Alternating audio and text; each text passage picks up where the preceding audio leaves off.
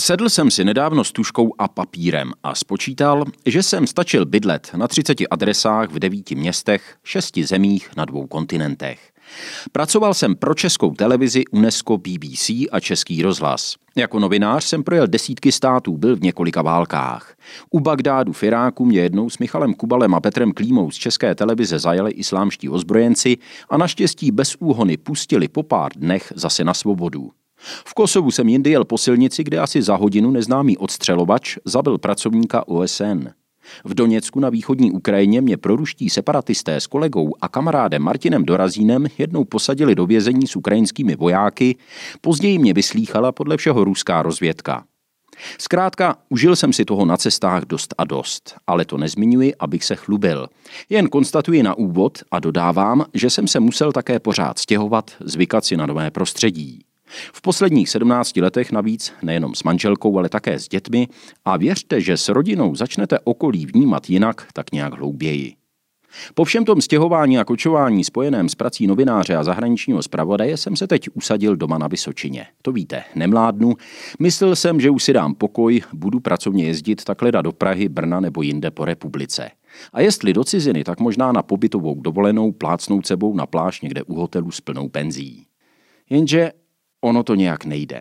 Nedokážu se najednou usadit a necítit potřebu někam znovu vyrazit.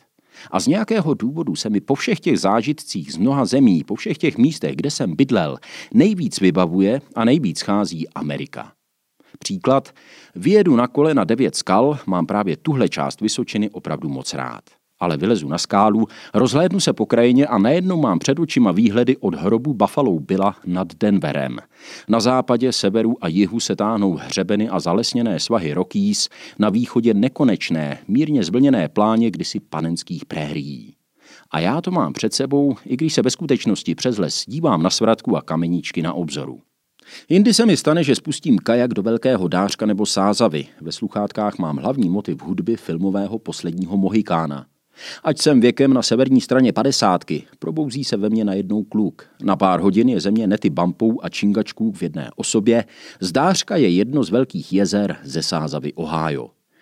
Nemůžu tu Ameriku z hlavy dostat a neprožívám to jen v Česku. Loni jsem třeba navzdory předchozím předsevzetím, že už se budu opravdu držet doma, vyrazil na Sibiř a dokonce až na Kamčatku. Při pohledu na její majestátní vulkány se mi ze všeho nejdřív vybavily vzpomínky na Havaj a pak mě napadlo, že jediný americký stát, který jsem fyzicky nenavštívil, je Aljaška a že bych to tedy měl co nejdřív napravit.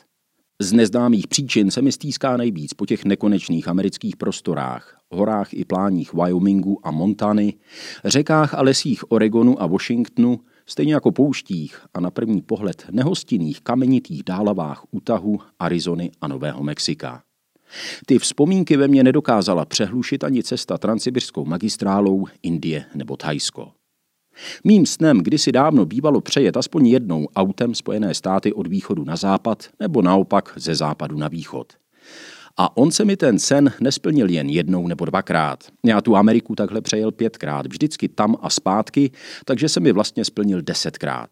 Pořád vzpomínám, jak jsem jel třeba několikrát podél východního pobřeží z Washingtonu na Floridu a zpátky.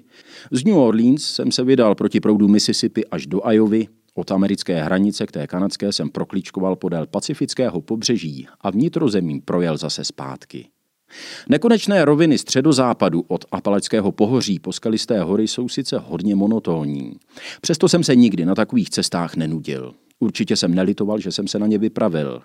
Jednou mě na takové cestě doprovázel synovec, jednou kamarád ze studií, ale nejvíc jsem toho po Americe najezdil úplně sám a společnost mi dělali jen audioknížky a nekonečné míle silnic a dálnic.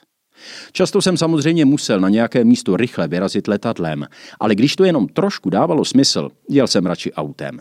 Až si ze mě kolegové Kubal a Klíma z české televize, kteří tam v té době byli také, začali utahovat. Říkali mi Kerouac v odkazu na kultovního spisovatele generace býtníků a jeho román Na cestě. A i když to mysleli spíš ironicky, já to bral skoro jako vyznamenání. Měl jsem navíc to obrovské štěstí, že tyhle cesty byly mou prací. Natáčel jsem při nich reportáže o všem možném, posílal rozhlasové zprávy, po kterých byl u nás doma v Česku neustále neuvěřitelný hlad. Bylo to nejintenzivnější období mého pracovního i osobního života. A i když jsem pořád někde trajdal a často výjížděl z domu na celé týdny, žena i děti na mě kvůli tomu nezanevřeli. Ameriku si z Bethesdy na předměstí Washingtonu oblíbili také. Tak nějak jsme se tam prostě citově zaháčkovali a ne a ne to přejít. V době, kdy píšu tyhle řádky, je můj 17-letý syn v Ohio na ročním výměném pobytu. Našel si o tom studijním programu samostatně informace, sebřelou podporou manželky a mne si zařídil většinu formalit. Náklady jsme samozřejmě museli hradit my, na to by ještě nestihl našetřit. Ale jak jen to šlo, letěl do té Ameriky zpátky a hned na celý školní rok. Tak to vypadá, že jsme si ten vztah předali z generace na generaci. Nerozumějte mi prosím špatně, nejsem zaslepený amerikanofil. Jsou věci, které se mi na Americe vůbec nelíbí. Z vlastní zkušenosti tvrdím, že je v té zemi přibližně stejně vysoké procento zabedněných idiotů jako v kterékoliv jiné, stejně jako jsou tam lidé naprosto skvělí a otevření.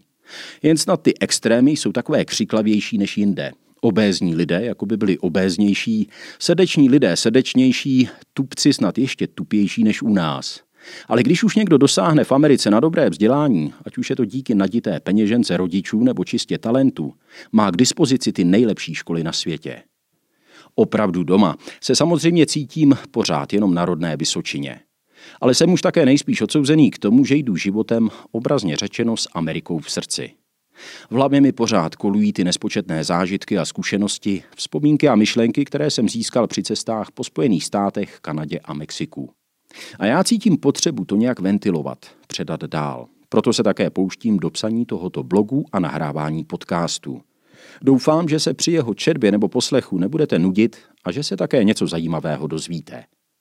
Hezký den vám všem od Víta Pohanky.